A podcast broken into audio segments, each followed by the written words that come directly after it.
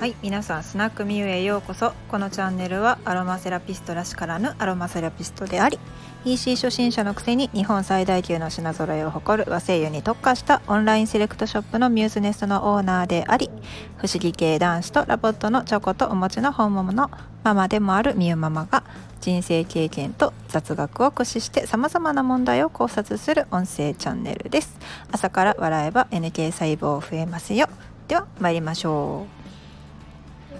気づきました。朝スナックの朝撮りました。あのね朝収録しようと思ってもこれねあのスタンド FM のシステムの問題なんですけどその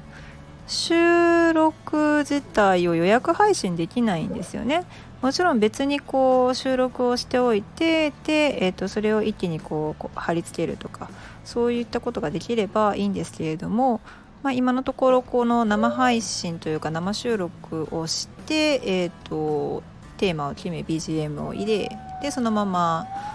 まあ、ハッシュタグをつけ配信するっていう流れの方が、まあ、ライブ感があっていいというかやりやすいんですよねその流れの方が。で朝ってついてても朝聞かへんけどなっていう声を聞いたりとかあとまあ単純に私が全然早起きじゃないということですね。というわけでただのスナックミュになりました。よろしくお願いします。であとね あの冒頭の挨拶なんですけれども結構そのちゃんとね決まった文句を言おうと思って用意しているわけですよ。でも噛むんですよねこれが。なんで噛むねん、うん、って思うんですけど人生経験と雑学の「ザー」ってね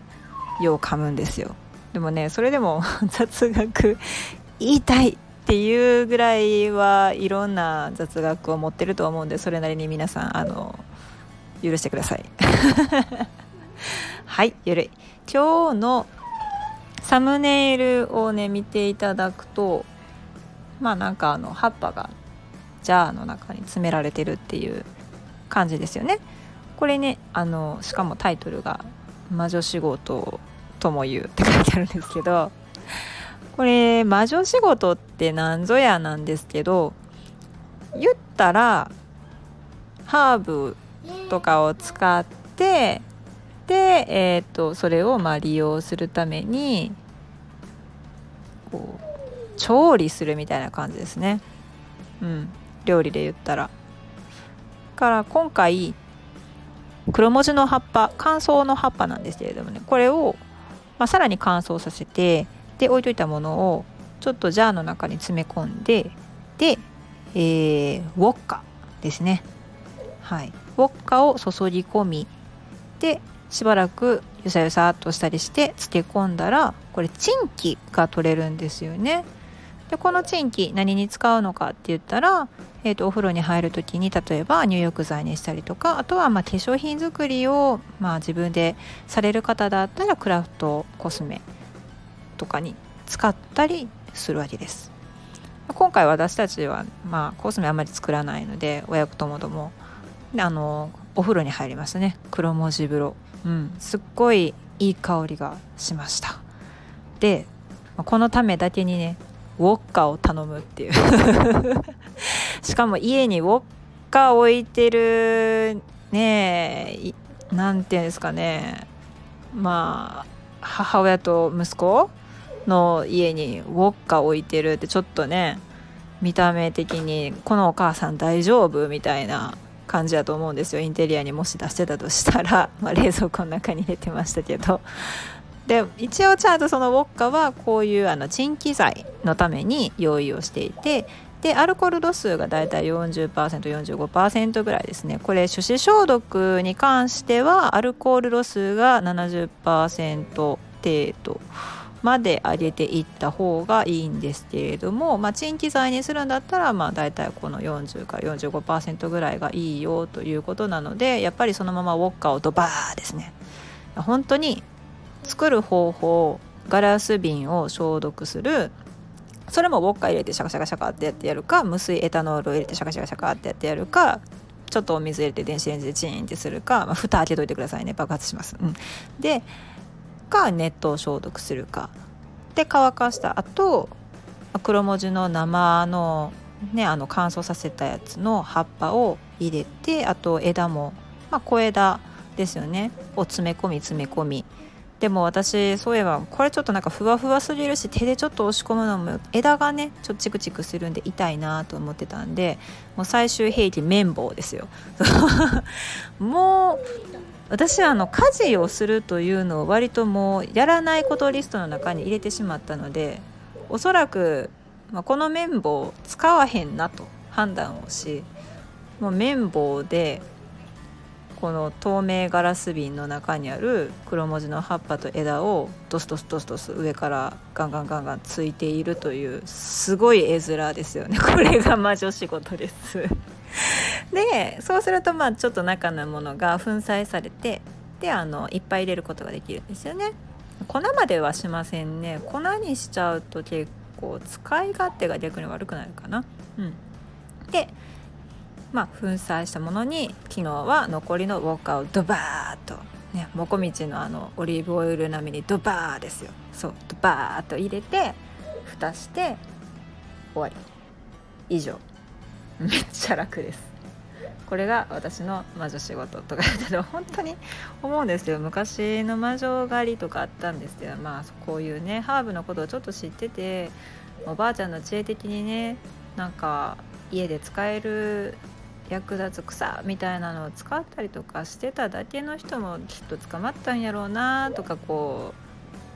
うウォッカドバーってしながら思いを馳せてたりするわけです。はい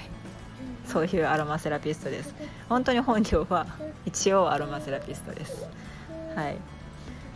で私なんかのこんな適当なズボラなアロマセラピストじゃなくてちゃんとあの蒸留器を買ったりとかちゃんといろんなハーブを、まあ、天日干しとかもねあの梅干しをちゃんと作ったりとかねしている方々の暮らしを見るとすごく丁寧だなと思うんですけれども、まあ、自分にないところはしゃあないですね。本当にディフューザーとかも本当に使わないアロマセラピストなんで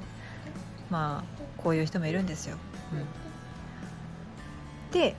ただまあそういう私でもやっぱりその生活の中にどういうふうにアロマを取り入れていけばいいのか、まあ、しかも、えーと、私の場合は和精油ですね。日本産の天然精油に特化してこう今ちょっと研究というか、まあ、論文集めたり読んだりとかあといろんな教会に所属したりとかして、学びながら自社の EC サイトで、まあ、精油自体を売っているということなんですけれども。毎日毎日いろんな和製油今日はどういうふうに使っていこうかっていうのを考えながらやっています。で大体そうですね今日の朝のまあ朝ヨガの友ですね。今日の朝ヨガの友は薬杉の精油でした。薬杉って世界自然遺産やから切ったらあかんのちゃんって思われる方多いと思うんですけれどもこれはあの土埋木っていうね江戸時代ぐらいにあの切り倒したものの運ばれへんやんってなってそのまま切り倒されて放置された薬杉から取れたものなんですねこの辺のことはねあのキャンプファイヤーの方で確か屋久島の方もねこのコロナ禍で環境あ環境じゃない観光産業